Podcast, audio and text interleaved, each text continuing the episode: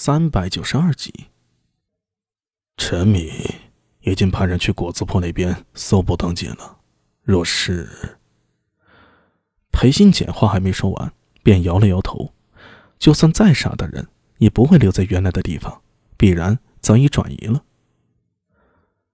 苏大伟，这件案子到这个地步了，无论是于公于私，都必须办得漂漂亮亮。接下来，你有何想法？若是需要……只管开口。”李思文说道。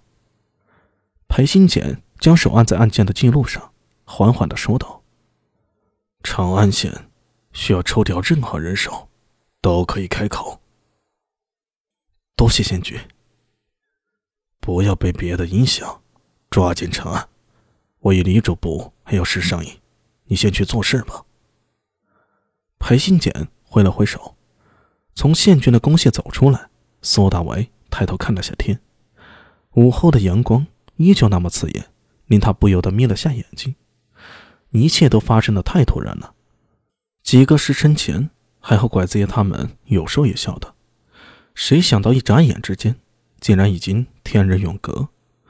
直到现在，苏大为都没完全接受这一切。死的不是别人呢，是他信赖的长辈，是做了十几年的老不良。自从苏大为担任不良副帅以来，多亏了拐子爷里外张罗着，替苏大为扛起了大部分繁琐事务。如今，这个关心苏大为的长辈，这个被苏大为倚重的左膀右臂，永远不可能站起来了。邓健不但杀了他，还残忍地斩去了头颅。苏大为努力地呼吸着，长长的几口呼吸后，才拖着沉重的脚步。向属于自己的不良人攻陷走去，还有许多善后的事要处理，还有许多的事要做。现在还不是哀痛的时候。走进小院，比起往日，这里显得要冷清了许多。拐子爷连同三名不良人的尸首已经被大理寺那边搬走了，地上残留有暗红色的血渍。虽是冬日，仍不知从哪里飞来的苍蝇，绕在了地上凝固的血块飞舞着。发出嗡嗡的叫声，南九郎如方才一样跪在树下一动不动，仿佛化作石像。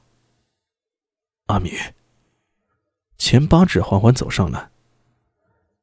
南九郎受的刺激有点大，拐子和他住一个旅，生前一直在借济他们母子。借济。南九郎是家里的老大，下面还有两个妹妹。母亲是个寡妇，把他们拉扯大的很不容易。拐子爷一直暗中借进南九郎家里，所以不良人的酬劳虽比平常的差役要高，但大多数不良人却没有积蓄。这份刀头舔血的工作，招的大多是恶少年，还有生活在无处的江湖人。大家就算有几个钱，也都花完了，很少剩下。拐子爷虽然做不良人比较久，但是看那穿着吃用也是紧巴巴的样子，真想不到他居然还会借济别人。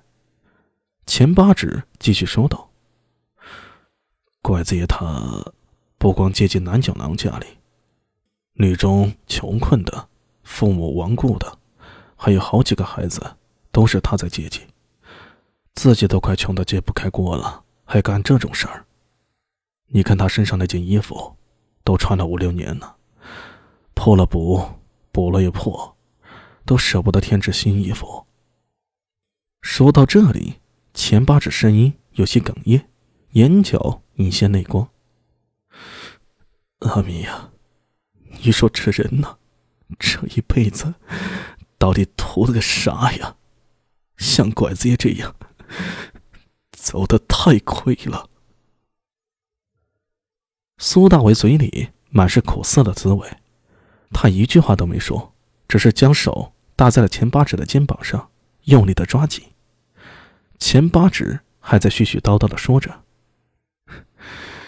真不知哪一天轮到咱们，我算是看开了。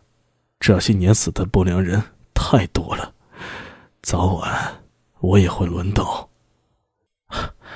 八爷，有我在，不会的。”苏大为勉强冲他笑了笑，然后走向南九郎，在他身侧蹲下。